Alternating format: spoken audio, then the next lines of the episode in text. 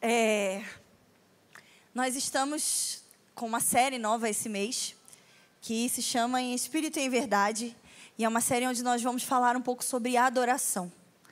Adoração e principalmente adoração com música. E a gente sentiu a necessidade de trazer esse ensino para a igreja, porque é um assunto que é importante para o Senhor e a gente vai ver isso hoje.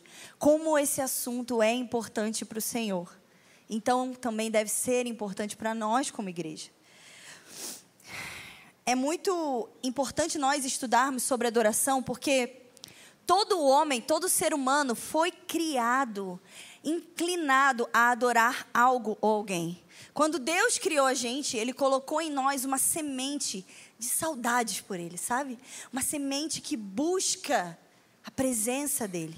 Mesmo com a queda, mesmo com o pecado de Adão, e a gente conhece a história, Adão pecou e o homem foi separado da presença de Deus. Ainda assim, ainda assim, com o pecado no homem, ele ainda tem um senso da divindade.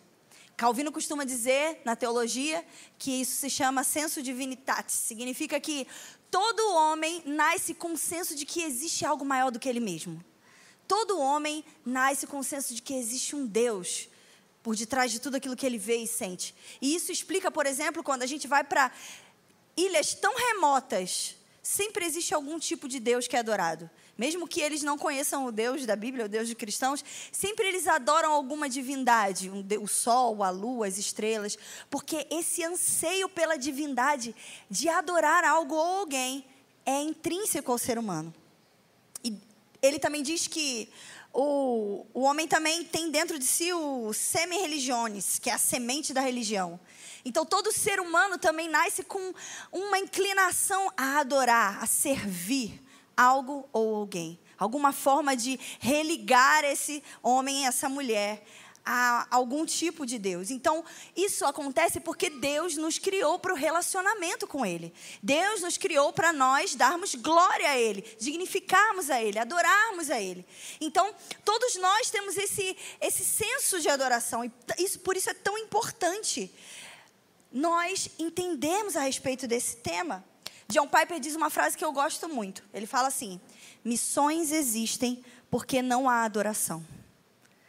O objetivo de todo ser humano, o objetivo final de todas as coisas é nós estarmos com o Senhor, nos relacionarmos com Ele e adorarmos a Ele. A gente vê na Bíblia que no final de tudo, Deus vai receber o louvor de toda tribo, língua, povo e nação. E missões só existem porque hoje ele ainda não é adorado por toda língua, por todo povo, por toda tribo e por toda nação. Existem mais de 8 mil línguas que ainda não têm a Bíblia traduzida, que não conhecem o Evangelho.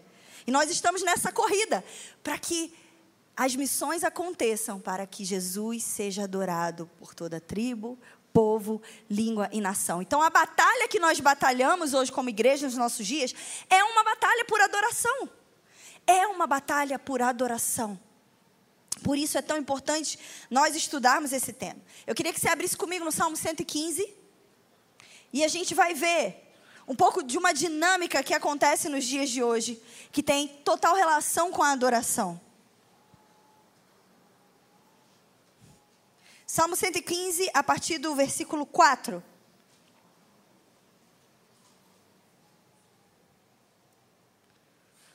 Ele diz assim: Seus ídolos não passam de objetos de prata e ouro, formados por mãos humanas. Tem boca, mas não falam. Tem olhos, mas não veem. Tem ouvidos, mas não ouvem. Nariz, mas não respiram. Tem mãos, mas não apalpam pés, mas não andam, garganta, mas não emitem som. Aqueles que fazem ídolos e neles confiam são exatamente iguais a eles. Irmãos, nós estamos hoje, nesse momento, no mundo, em uma batalha que diz respeito à adoração. A Bíblia aqui está falando que aqueles que adoram a outro Deus, que não é o Senhor, adoram a ídolos, são desprovidos dos sentidos que fazem essa pessoa perceber o mundo de Deus. Ela tem boca, mas ela não fala. Ela tem olhos, mas elas não conseguem ver. têm ouvidos, mas são inúteis para ouvir a voz do Senhor. E elas vão se tornando cada vez mais indiferentes à realidade de Deus, indiferentes ao Senhor. Mas em contrapartida, aqueles que adoram a Jesus, aqueles que adoram ao Senhor, se tornam cada vez mais semelhantes à imagem do seu filho. Deus tem o desejo de ter uma família com muitos filhos semelhantes a Jesus. Então, cada vez que nós adoramos a Jesus, o verdadeiro e único Deus, nós nos tornamos cada vez mais a imagem dele, mais parecidos com ele. Então, nós estamos agora mesmo travando uma batalha entre ídolos e o Deus verdadeiro. Até que toda língua confesse, até que todos os povos declarem. Mas então, o que é adoração? A gente vai falar tanto sobre adoração esse mês, mas qual seria a definição de adoração? Fábio falou de manhã aqui um pouquinho sobre isso, e geralmente a gente ouve uma definição muito. É, que eu não gosto muito a respeito de adoração, que é: adoração é um estilo de vida. Cara, ser fitness também é um estilo de vida. Ser vegano também é um estilo de vida. Isso não define o que é adoração, isso define a forma como nós vivemos o que é adoração. Mas o que é adoração? Então, se a gente for ver nas escrituras, a palavra adoração no original, ela está muito relacionada a inclinar-se, a lançar-se no chão, a beijar os pés, a beijar as mãos, a servir. A maioria das vezes que a palavra adoração aparece no Antigo Testamento tem a ver com serviço. E é até engraçado, porque em inglês os cultos é service, né? Serviço. Então, a adoração está relacionada a uma atitude num lugar específico, fazendo algo específico para o Deus verdadeiro. Né? Então a adoração está relacionada a serviço. E a gente vê na Bíblia que Deus separou um povo, Deus fez uma promessa a Abraão e separou um povo para que esse povo o servisse. E a partir desse povo, todas as famílias da terra seriam abençoadas. E esse povo seria um povo sacerdotal. O que, que faz um sacerdote? Ele oferece sacrifícios para Deus, sacrifícios de adoração, sacrifícios pelo pecado. Então, através desse povo sacerdotal, Deus iria abençoar todas as famílias da terra. Através da adoração desse povo, a bênção de Deus, o conhecimento de Deus se espalharia para as outras nações. Abre lá em Êxodo 19, 15. Eu sempre gosto de abrir esse texto, porque eu falo que é a proposta de casamento de Deus para o povo de Israel. Desde os meus 15 anos de idade, eu volto nesse texto sempre. Porque esse texto fala do desejo de Deus para o povo de Israel. Que esse povo fosse uma bênção. E que eles fossem sacerdotes para Deus. Fala assim, Êxodo 19, versículo 5. 5. 15 não, 5. Agora, portanto, se ouvides atentamente a minha voz e guardardes a minha aliança, sereis minha propriedade exclusiva dentre todos os povos, porque toda a terra é minha. Mas vós sereis para mim um reino de sacerdotes e nação santa. Essas são as palavras que falarás aos israelitas. Então, Deus tinha o desejo de que esse povo fosse um reino sacerdotal, que oferecessem adoração. Então, os hebreus eles tinham vários sacrifícios que eles tinham que, eles tinham que cumprir, né?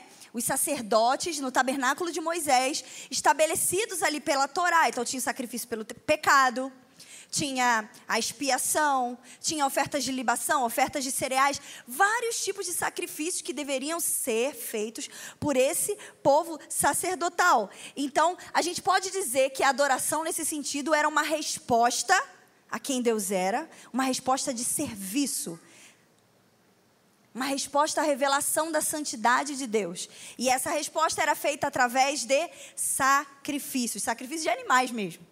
Mas aí, chega um cara na Bíblia, lá em Samuel, no livro de Samuel, que se chama Davi. E ele traz a arca da aliança de volta para o centro do povo ali, de Judá. E ele faz um tabernáculo para a presença de Deus. Assim como tinha o tabernáculo de Moisés, ele faz um tabernáculo para a presença de Deus com a arca da aliança. Só que, em vez de colocar ofertas e sacrifícios de animais nesse tabernáculo, ele coloca ofertas e sacrifícios de louvor. Então, na época de Davi, o tabernáculo de Moisés funcionava Então, aqueles animais continuavam sendo sacrificados, o povo continuava a adorar através daquele modelo descrito na Torá, mas agora existia um outro tipo de sacrifício, um outro tipo de oferta. Eu tenho certeza que Davi viu alguma coisa que acontecia no céu. Porque quando a gente vai para o livro de Apocalipse, a gente vê que Deus é adorado com expressões, adorado com cânticos e louvores. E de alguma forma, Davi captou essa revelação da nova aliança e trouxe para a realidade do seu tempo. E ele então estabelece sacrifícios de louvor a Deus. E esses sacrifícios de louvor também são adoração. São uma resposta à dignidade de Deus através de um serviço sacerdotal de um serviço sacerdotal. Eu gosto muito do Salmo 141, eu acho que é o 141. Salmo de Davi. Olha a relação que ele faz entre os sacrifícios que aconteciam no modelo de Moisés e os sacrifícios que aconteciam no seu tabernáculo, né, na forma de adoração Davi. Que ele fala assim, deixa eu ver se é esse. É. Salmo 141, versículo 2. Ele fala assim: olha que interessante. Que a minha oração suba como incenso à tua presença. Então, o que Davi está falando aqui nesse salmo é o seguinte, gente. Assim como o sacerdote passa o incenso lá no tabernáculo de Moisés, que aqui, no lugar onde eu estou orando, a minha oração suba como esse incenso. É um ser visto.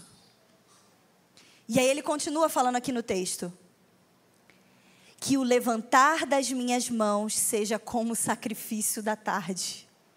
Então, Davi está dizendo: assim como o sacerdote mata lá um animal, ou pega a oferta de cereal, ou pega a pombinha, assim como esse sacrifício é considerado diante de você, Senhor, que aqui, nesse lugar onde eu coloquei, para que nós adorássemos você com músicas, com expressões de louvor, que eu levantar das minhas mãos seja como esse sacrifício diante de você.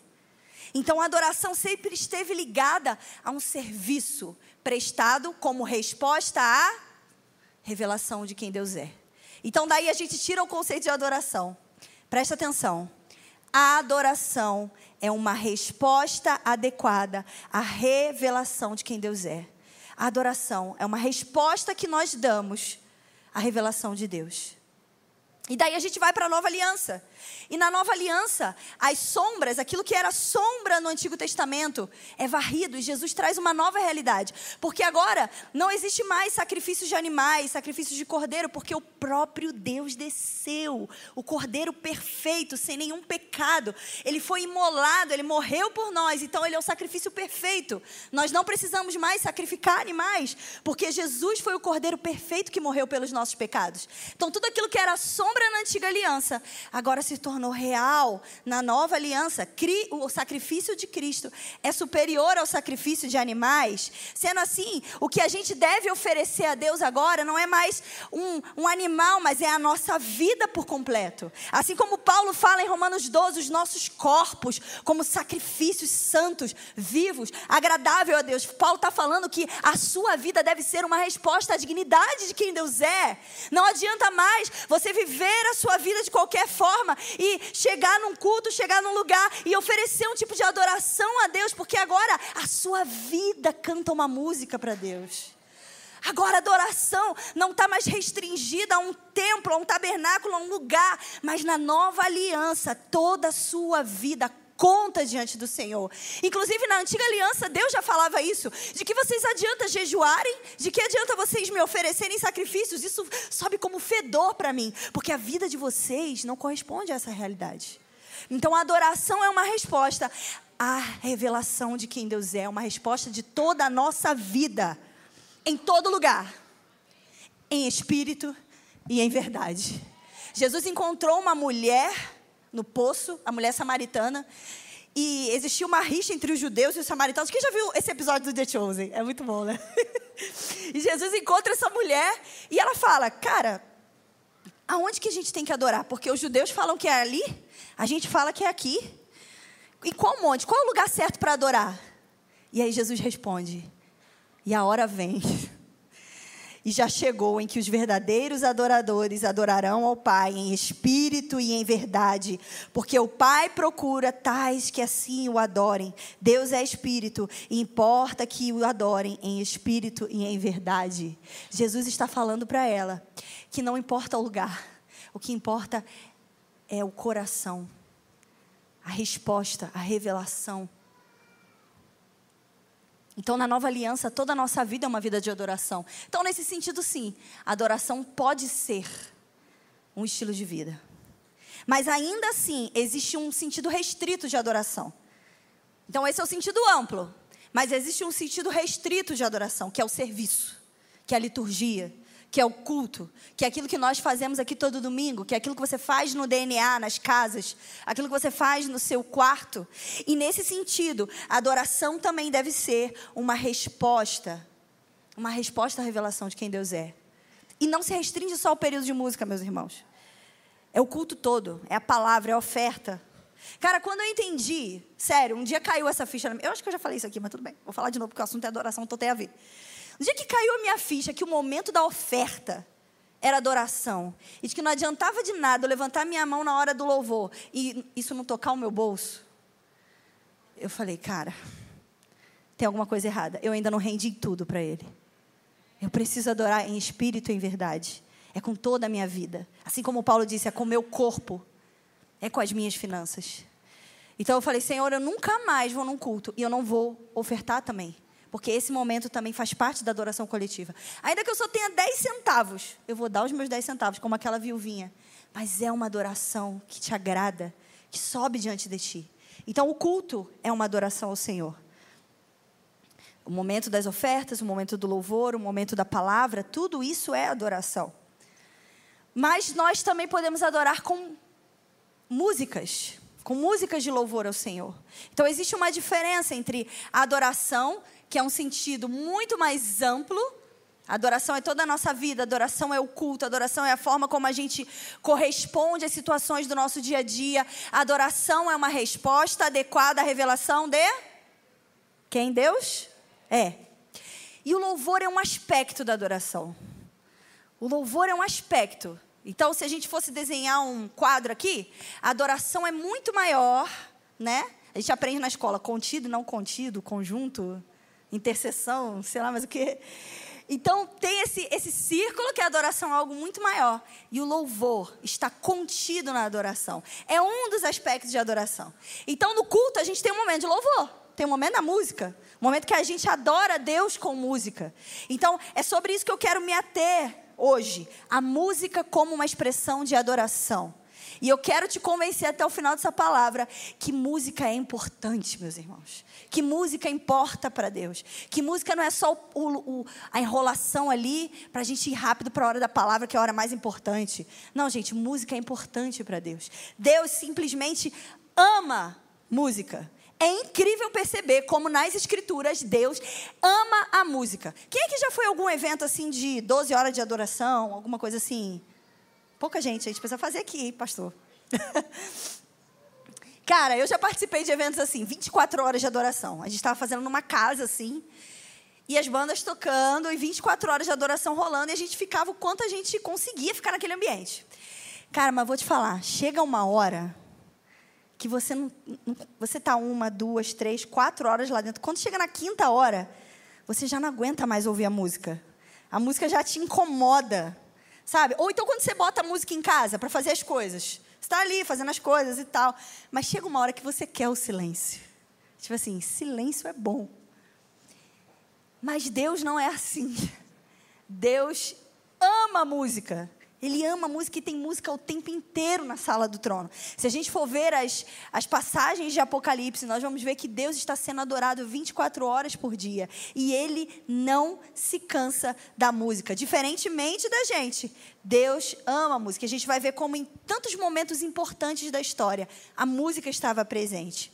Então, na criação. O Ceped aqui está me trolando.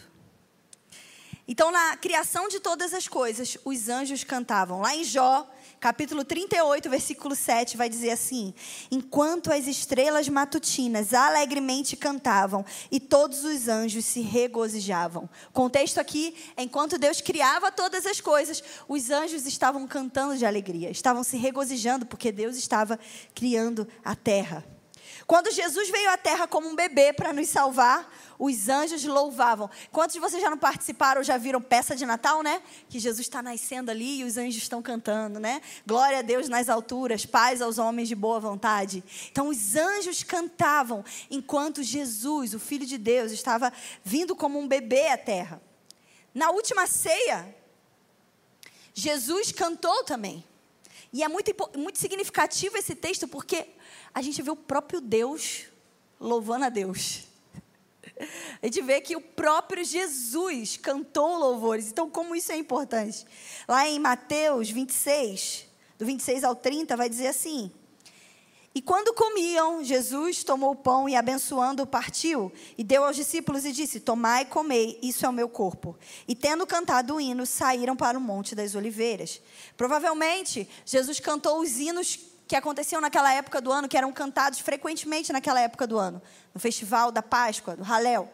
E um desses salmos é o Salmo 117, que diz assim: Louvai ao Senhor todas as nações, louvai todos os povos, porque a sua benignidade é grande para conosco e a verdade do Senhor dura para sempre. Louvai ao Senhor. Jesus se fortalecia através do louvor para aquele momento de martírio. Ele ia passar as horas mais difíceis da sua existência na terra. E enquanto ele estava prestes a morrer e carregar todos os pecados da humanidade, ele cantava louvores. Existe um tipo de louvor que vai ser liberado nos últimos dias, que vai fortalecer a igreja para passar pela tribulação. Então tem tudo a ver com a minha e com a sua vida. Tem tudo a ver com o fim dos tempos. O tipo de igreja dos últimos dias é uma igreja que louva a Deus, uma igreja que entende o seu papel sacerdotal. Lembra que eu falei que a adoração é serviço? Cara, você não vem aqui. Eu, às vezes é, é o pessoal posta story assim, né? E marca a gente. Fala, começando bem a minha semana. A gente tem uma cultura na igreja brasileira que é assim: eu estou indo para a igreja para, sabe, me encher, para começar bem a minha semana. Não, você vem aqui para prestar um serviço. Você é um sacerdote. Aquele chamado de Êxodo 19, 5, para um povo sacerdotal que levanta sacrifícios de louvor a Ele, agora também é para a sua igreja. Nós fomos enxertados na oliveira, nós fazemos parte do povo de Deus e é nosso dever exercer um sacerdócio efetivo na nossa cidade, na nossa nação. Fábio Coelho vai falar no livro dele de Batalha Espiritual que quanto maior é a atividade sacerdotal de uma igreja numa cidade, menor é o poder das trevas naquele lugar. Cara, eu já vivi isso. Eu já vivi isso na minha vida. Provavelmente alguns de vocês têm testemunhos a respeito disso. Eu morava num lugar onde tinha tráfico. Tráfico, assim, não era um tráfico, mas era um tráficozinho, sabe? e a minha casa era a última da rua. E é porque a gente está, carioca está acostumado né, com coisas mais pesadas. e na rua que eu morava, assim, era um beco, minha casa era a penúltima da rua. Então, nesse beco era escuro e ficavam uns caras lá usando droga. Né? Não tinha quando eu me mudei para lá, mas depois, com o passar do, do, do tempo, é, esses caras começaram a ir lá para aquele para a rua sem saída ali e ficar usando drogas ali. E eu falei, Senhor, eu não aceito isso. Nossa, é, que esse lugar seja um lugar de paz. E aí eu falei, nossa, mas se isso está acontecendo aqui, eu preciso, como sacerdote nesse lugar, como luz nesse lugar, me posicionar. E aí eu pegava o meu teclado e eu colocava bem assim no, no, na porta da minha casa, sabe? E eu ficava fazendo um devocional ali, tocando e cantando muito alto louvores. E eu fiquei fazendo isso por uma semana. É, você postou essa semana, né? Que a vizinhança inteira ouve meu devocional. E eu fiquei fazendo isso por uma semana. E, cara, simplesmente nunca mais ninguém usou drogas naquele lugar.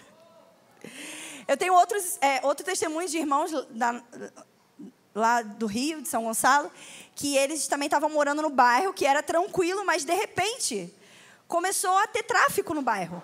E os moradores não podiam mais sair de casa, não podiam chegar tarde de casa. As igrejas, o pessoal não conseguia ir para a igreja porque o tráfico tinha tomado aquela rua. E aquela, aquela família entendeu a sua função sacerdotal naquele lugar.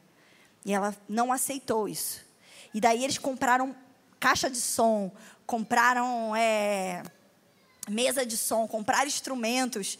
E eles colocaram tudo na rua, juntaram com os vizinhos e começaram a levantar louvores, a levantar louvores naquela rua.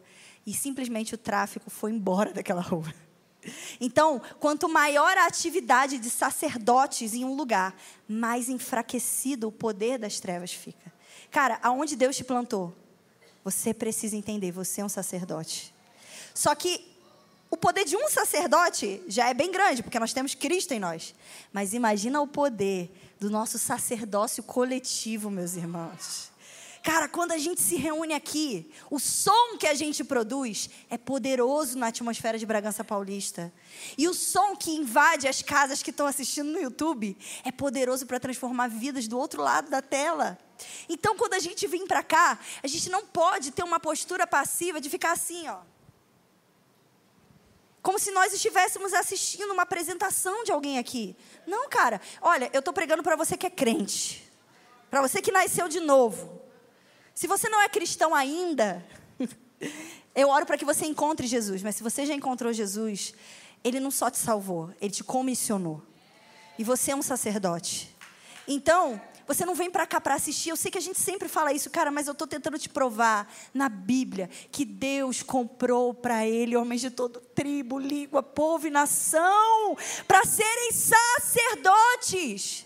Meus irmãos, adoração é serviço é serviço. Isso não importa se você está feliz, se você está alegre, se você está triste, se você brigou com a esposa. Cara, é o seu serviço. Porque nós temos um trabalho aqui afetar a atmosfera dessa cidade. Nós temos um trabalho aqui dignificar o nome de Deus, porque existe uma batalha por adoração.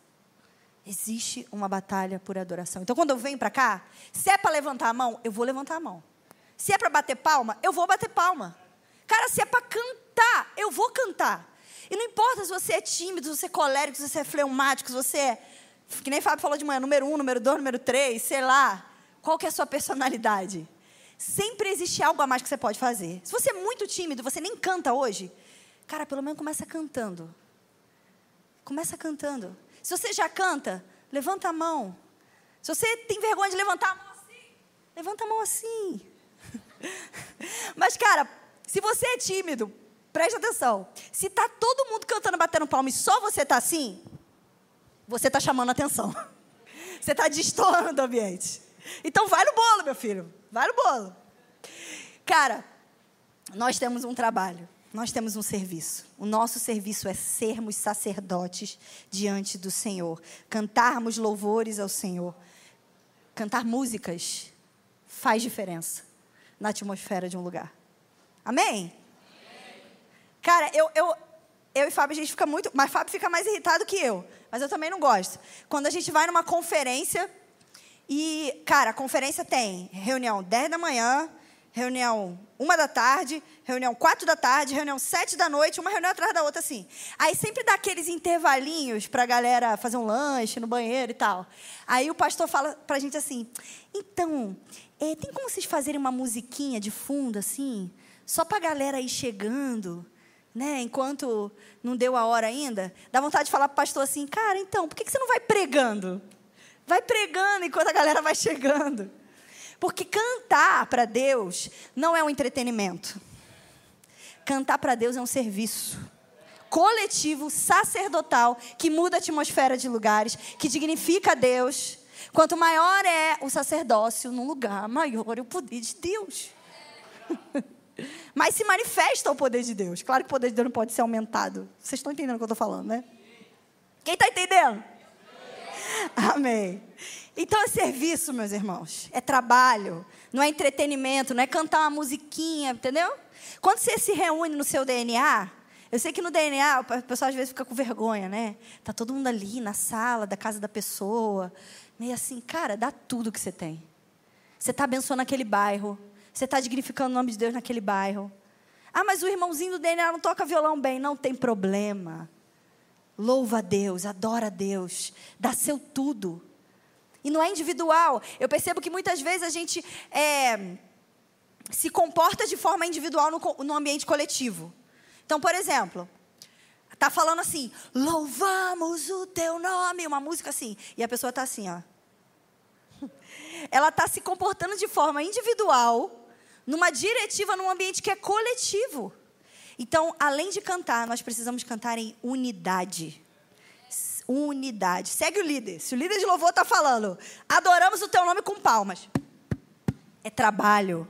Adoramos o teu nome com danças. É trabalho. É trabalho. Você está com o joelho ruim, que nem eu estou hoje com o joelho ruim? Mãozinha, ó. É trabalho, é serviço. Você falta seu trabalho quando você está sem vontade de ir? Quem me dera, né? Você falta seu trabalho quando você está, sei lá, brigou em casa? Não. Mas sabe o que é mais legal? Que enquanto a gente trabalha aqui, enquanto a gente exerce nosso sacerdócio, Deus cuida de nós. Enquanto nós louvamos a Ele, nós somos fortalecidos. A gente não precisa ficar o tempo inteiro ministrando. Se você tem depressão, se você tem ansiedade, claro, esses momentos acontecem. Mas a gente não precisa fazer isso o tempo inteiro, porque enquanto a gente louva, a gente é liberto. Enquanto a gente esquece, sabe, de nós mesmos, Ele cuida das nossas coisas. Ele cuida de nós. Então nós precisamos cantar para Ele. Existe música no céu o tempo inteiro. Apocalipse 14, versículo do 1 ao 3 vai dizer assim: Então olhei e diante de mim estava o cordeiro em pé sobre o monte Sião. E com ele 144 mil que traziam escritos na testa o nome dele, de seu pai. Ouvi um som dos céus, como de muitas águas e de um forte trovão. E era como de arpistas tocando instrumentos. O som do céu, como de arpistas tocando instrumentos. E eles cantavam um cântico novo diante do trono. Existe um cântico novo toda vez que a gente olha para Jesus. Toda vez que a gente olha para Ele, tem algo novo para dizer. Mesmo que seja algo velho, tipo Santo Santo, a gente vai cantar de uma forma diferente. Existe uma canção nova, sempre quando a gente tem uma nova revelação. Porque a adoração é o que? É uma resposta à revelação. Então, eu queria falar três funções da música no culto, para você entender a importância disso. E você nunca mais tratar a música como assim, posso chegar atrasado. Não, é o seu trabalho, tem que chegar na hora, tem que bater o ponto. Três funções da música no culto. Então, a primeira função, importantíssima, é que a música tem a função de ensinar. A música tem a função de ensinar, instruir o povo de Deus a respeito da palavra do Senhor. Eu adoro o livro de Lucas, o Evangelho, segundo Lucas, porque ele narra os acontecimentos da vinda de Jesus. E Lucas, eu acho que ele era meio é, artístico, assim, porque ele coloca no capítulo 1 e no capítulo 2 música. Para como se. É como se você estivesse lendo assim, aquela história. Quem já viu filme musical ou assistiu teatro musical? Você está envolvido naquela história assim e de repente vem uma música. E aquela música vem para ajudar você a entender o enredo da história. E o capítulo 1 e 2 do livro de Lucas é exatamente um musical. Então a gente tem quatro cânticos só no capítulo 1 e 2 de Lucas. A gente tem o cântico, do, o cântico de Maria. Então, quando Maria fica grávida, Lucas coloca ali um cântico e atribui esse cântico a Maria, como se Maria cantasse de louvor a Deus. E esse cântico possui instruções também. A gente tem ali o cântico de Simeão, que aguardava a vinda do Filho de Deus, e ele canta uma canção. A gente tem o cântico de Zacarias e tem o cântico dos anjos no livro de Lucas. Então, Lucas coloca no meio de uma instrução música. Sabe onde a gente pode ver música também na Bíblia? Como instrução? Além dos salmos, é claro, que são instruções para o povo de Deus. Nos, nas cartas de Paulo. Vocês sabiam que Hebreus 1, Colossenses 1, são provavelmente hinos que a igreja primitiva cantava. E quando Paulo foi escrever aquela doutrina para a igreja, ele co colocou aquele hino ali para que as pessoas se lembrassem. Da dignidade de Jesus. Então ele escreve, ele, a forma como é escrita no original é um hino. Ele é o resplendor da glória do Pai, a representação exata do seu ser. Era um hino que a igreja cantava. E Paulo estava escrevendo, no caso Hebreus, não, não se sabe quem é o autor, né? Mas Colossenses, Paulo escreve ali. Então, a respeito da dignidade de Jesus. Tem até uma canção da F-Hop, que não é da F-Hop, é de alguém do Candeeiro, mas o F-Hop gravou que se chama Colossenses e suas linhas de amor, que é Lembrem da canção, Cristo é o retrato de Deus. Então, lembrem de que canção? Da canção que está lá no livro de Colossenses. A canção que Paulo colocou na sua carta para ensinar a igreja. Então, muitas vezes a gente não lembra do que o pregador pregou.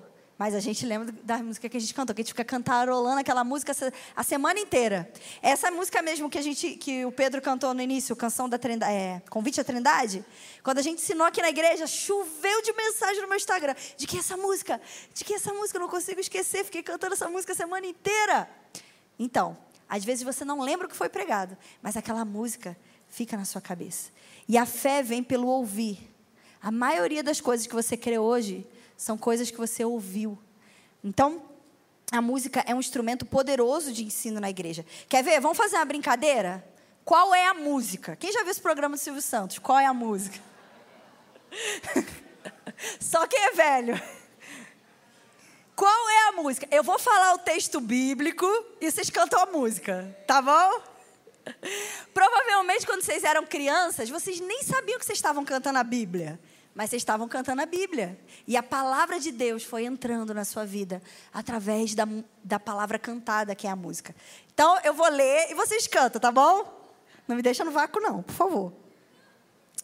Grande é o Senhor e digno de louvor, na cidade do nosso Deus, seu santo monte, alegria de toda a terra. Salmo 48.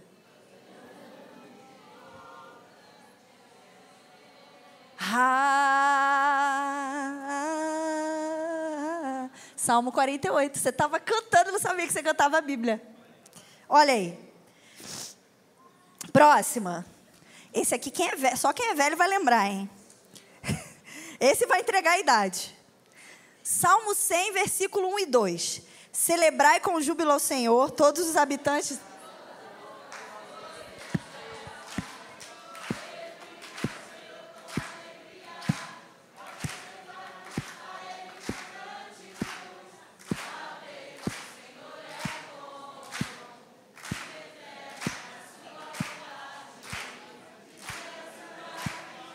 Eu lembro. De geração. Como é que é o refrão? Aleluia, glória, aleluia, aleluia.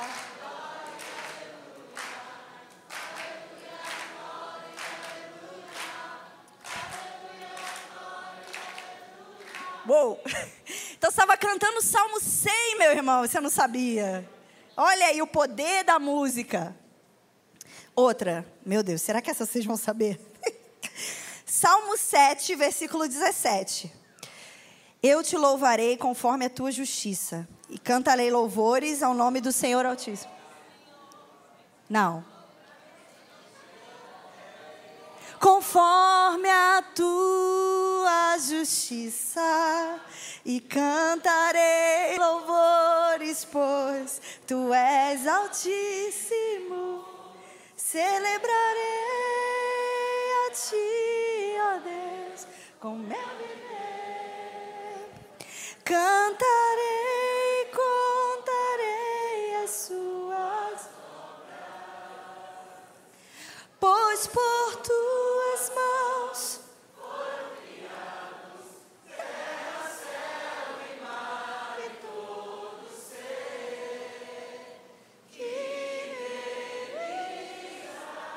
Tá bom, né? Oh. outra. Vamos ver outra aqui. Peraí. Cantai ao Salmo 96. Cantai ao Senhor um cântico novo. Cantai ao Senhor toda a terra. Bendizei o seu nome.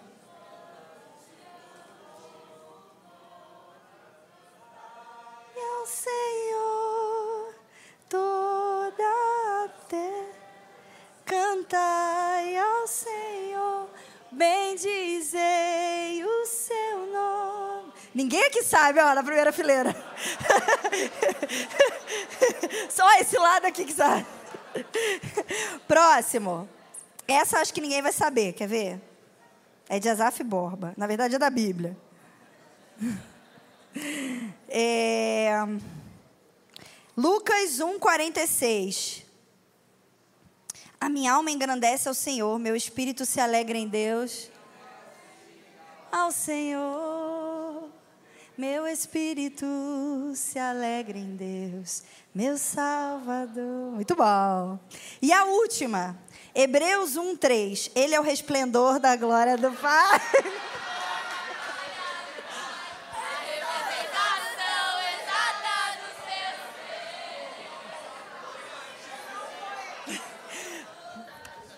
Isso aí, obrigado, gente. Tá vendo? Eu botei essa para vocês. então, a música tem o poder de instruir. Às vezes você não decora aqueles textos da Bíblia, mas você está cantando a Bíblia sem saber. Então, irmãos, uma igreja que canta a Bíblia amadurece.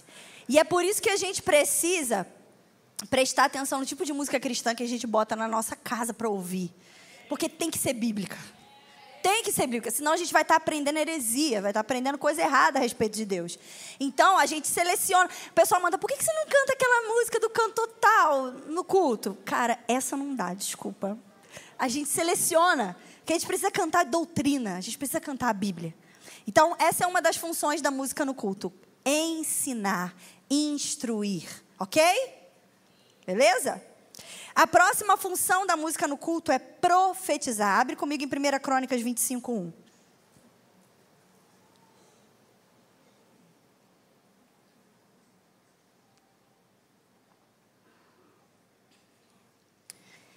Primeira Crônicas 25:1, Davi estabelece músicos e cantores no tabernáculo e ele diz qual é a função desses músicos e cantores. E olha que interessante. Não está escrito que a função é entreter o público. Olha o que, que esses músicos e cantores têm que fazer em 1 Crônicas 25, 1.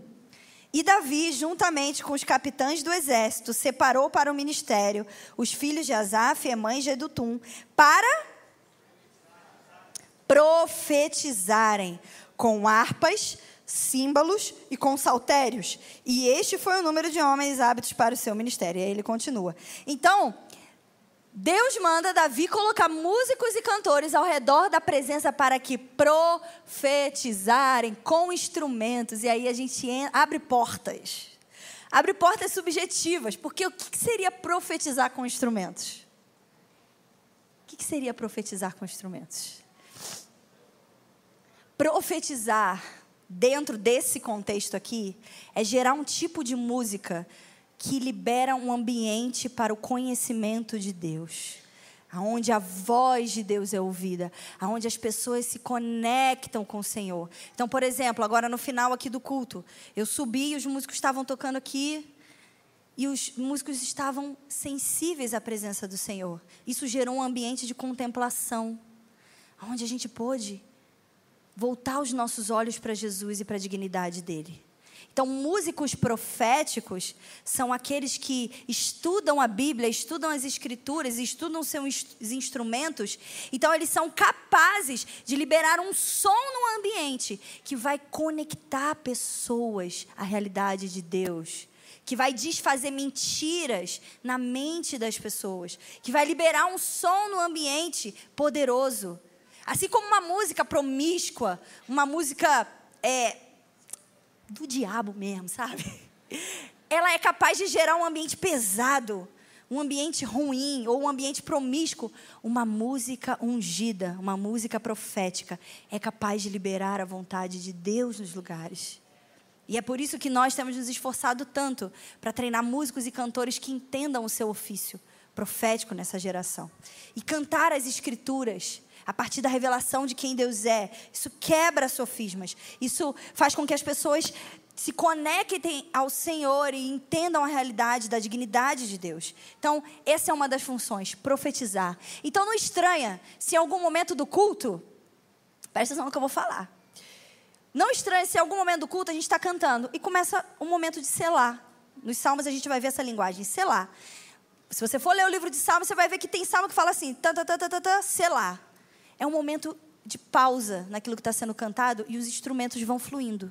Vão fluindo no ambiente. Então, às vezes o Pedro está aqui ministrando e começa um, um, período de música instrumental. O que, que é para você fazer nesse período? Se conectar com a realidade de quem Deus é. Orar em línguas, cantar em línguas. Ou só deixar aquela música entrar no seu coração e ficar meditando a respeito da dignidade de Deus. E deixar a sua alma, sabe, se inclinar sobre aquela canção. Então, essa é a sua função. Quando os músicos estiverem aqui tocando uma coisa instrumental, não é para você ficar assim, nossa, está demorando, hein? Não, cara, se conecta. Lembra, é serviço. Eles estão tocando aqui, eles estão liberando um som na atmosfera. A nossa função é estar em concordância. Lembra o que Mateus 18 fala? Tudo que ligares na terra será ligado nos céus. Um dos princípios da adoração é a concordância. Por isso que uns não podem ficar em pé e outros sentados. Um não pode, uns não podem levantar a mão e os outros ficarem de braço cruzado. Uns não podem cantar e os outros fechar a boca. Gente, a gente precisa estar em concordância. Porque isso faz parte do sacerdócio coletivo, do nosso serviço, do nosso trabalho. Então, uma das funções é profetizar, beleza? E a última função da música no culto é adorar.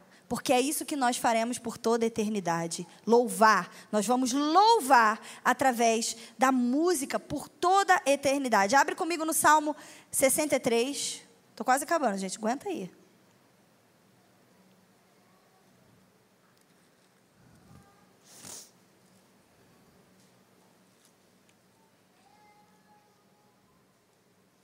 Salmo 63.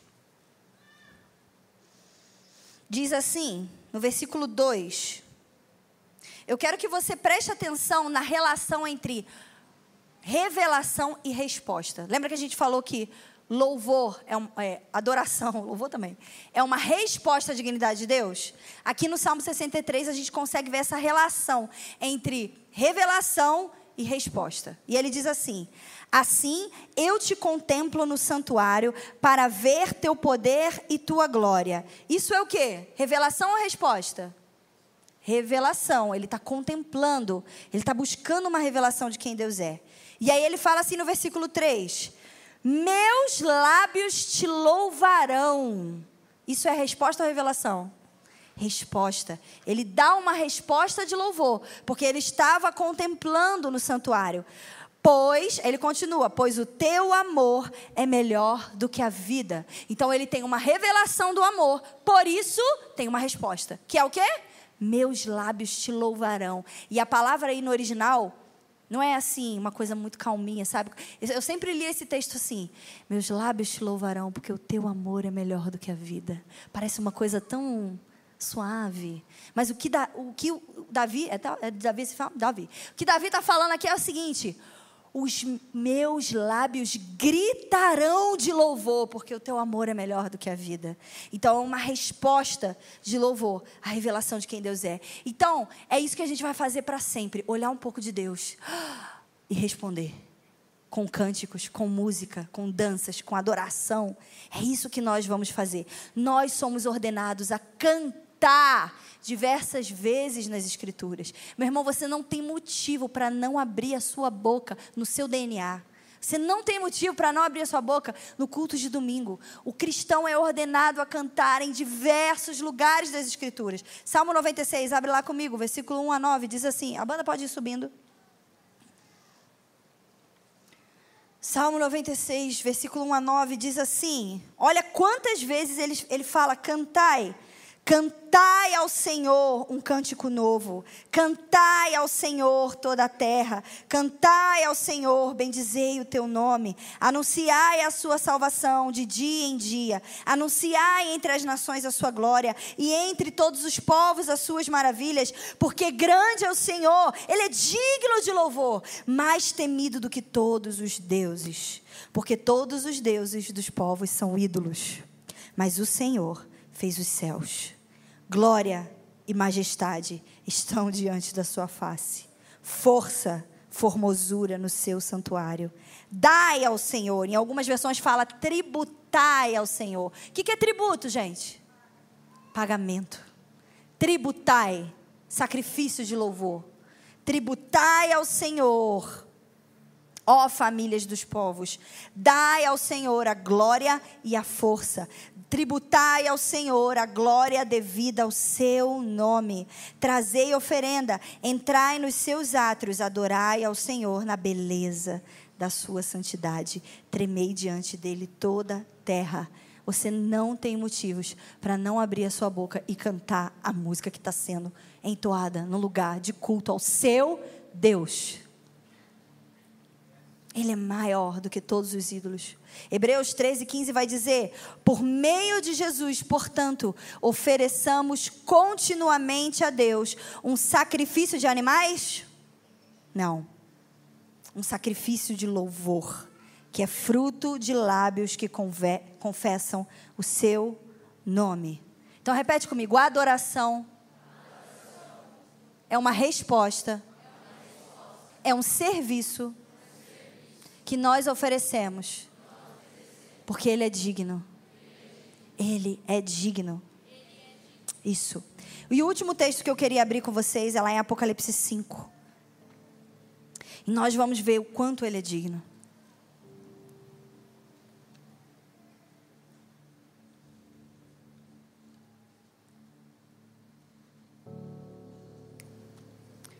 Todo mundo abriu? Quem abriu diz amém? Que bom. O contexto aqui é o seguinte: João subiu aos céus e ele tem visões do trono de Deus. E ele, presta atenção, João tem total consciência daquilo que está acontecendo na terra. João está exilado, está preso, a igreja está sendo perseguida as coisas não estão indo muito bem. Ele tem consciência de que Cristo veio para salvar toda a humanidade do pecado. E ainda assim, toda a terra está subjugada pelo peso do pecado. Então, ele tem consciência de que Deus quer redimir toda, toda criatura, mas ele ainda se vê nessa realidade, onde ele está preso, exilado, a igreja sendo perseguida. Então, ele tem uma visão do trono e diz no versículo 4 o seguinte eu chorava muito, porque não se encontrou ninguém que fosse digno de abrir o livro e olhar para ele. Tinha um livro. E o livro naquela época não era um livro igual a gente lê hoje. Era um rolo assim. E esse livro era selado com sete selos. Provavelmente aqueles selos, sabe, de, de cera que a gente vê nos filmes, sabe? E esse livro estava selado. E nesse livro tinha nomes escritos por dentro e por fora. E esse livro se parecia como, sabe, uma escritura da terra. Pessoas que Deus tinha comprado de todos os lugares. E ninguém era capaz de desatar a história. Ninguém era capaz de salvar aquelas pessoas. Ninguém era digno de abrir o livro e nem mesmo de olhar para o livro. E aí no versículo 4 diz que ele chorava. E eu sempre fiquei me perguntando, cara, por que, que João chorava? Porque ele sabia que se esse livro não fosse aberto, Deus não poderia redimir a terra. Alguém precisava abrir esse livro, mas ninguém tinha santidade suficiente para abrir esse livro e nem de olhar para ele.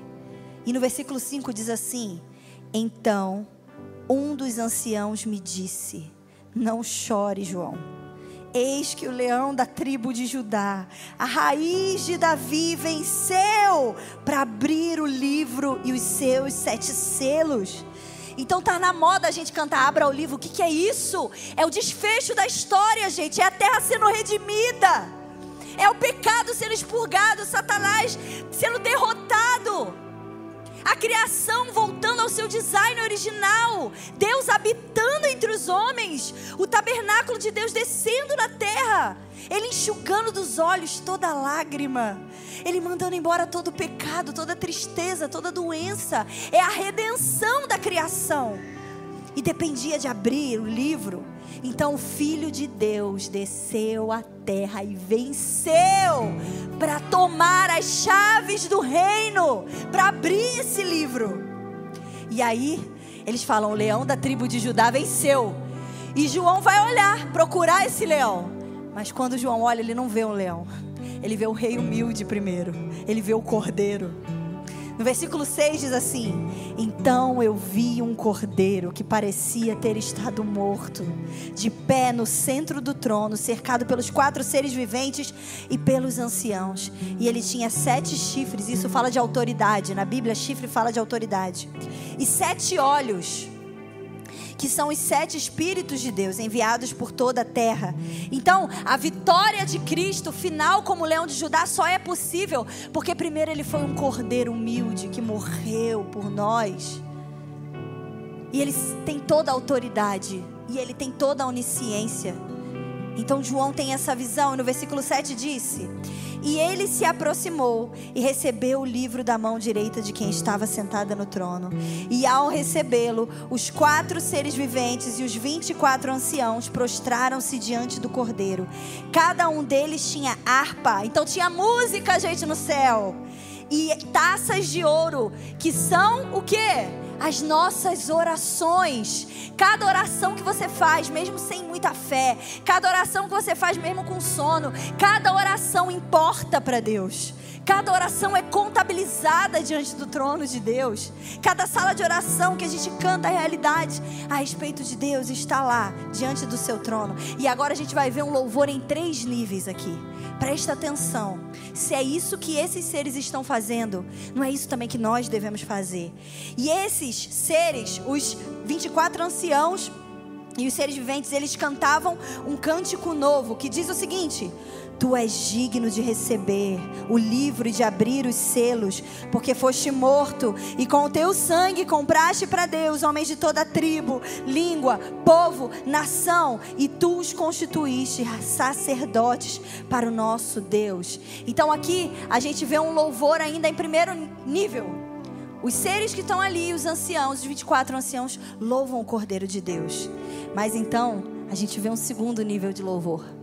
No versículo 11, diz assim: Então eu olhei e ouvi a voz de muitos anjos, milhares de milhares, milhões de milhões e eles rodeavam o trono, bem como os seres viventes dos anciãos. Então agora, os anjos também, milhões de anjos, milhares de anjos, eles se juntam aos seres viventes e aos anciãos para louvar ao Cordeiro. E eles diziam: Digno é o Cordeiro que foi morto de receber poder, riqueza, sabedoria, força, honra, glória e louvor. Então agora existe um lugar nos céus onde anjos, seres viventes e anciãos louvam a Cristo. Existe música no céu dignificando a Cristo, o Cordeiro de Deus. Mas ainda existe um terceiro nível de louvor e é aqui que a gente entra.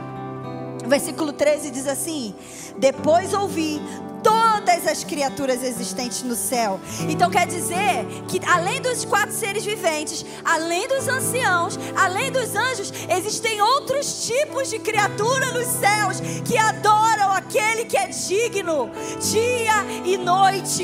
E eles se juntaram aos anciãos, mas não só isso, todos na terra e debaixo da terra, no mar, aquele que está sentado no trono e é o cordeiro, sejam louvor, honra, glória, poder para todos sempre. Amém. Existe uma canção que ainda vai ser liberada, que ainda não foi. Existe um tipo de canto, um tipo de música que dignifica o Cordeiro de Deus, que não vai ser só cantada pela igreja, não vai ser só cantada pelos seres do céu, mas toda a terra vai liberar uma canção e até mesmo os animais marinhos debaixo da terra vão louvar a Jesus. Música importa para Deus porque dignifica quem Ele é. Então, toda vez que nós nos reunimos, nós estamos sendo como um sinal para o dia em que todo olho verá, toda tribo, língua, povo e nação cantará. Eu quero que você fique de pé e nós vamos dar uma resposta de louvor ao Cordeiro de Deus. Você abra sua boca, cante, levante as suas mãos. Vamos adorar aquele que é digno. O Cordeiro que foi morto é digno de receber a nossa adoração.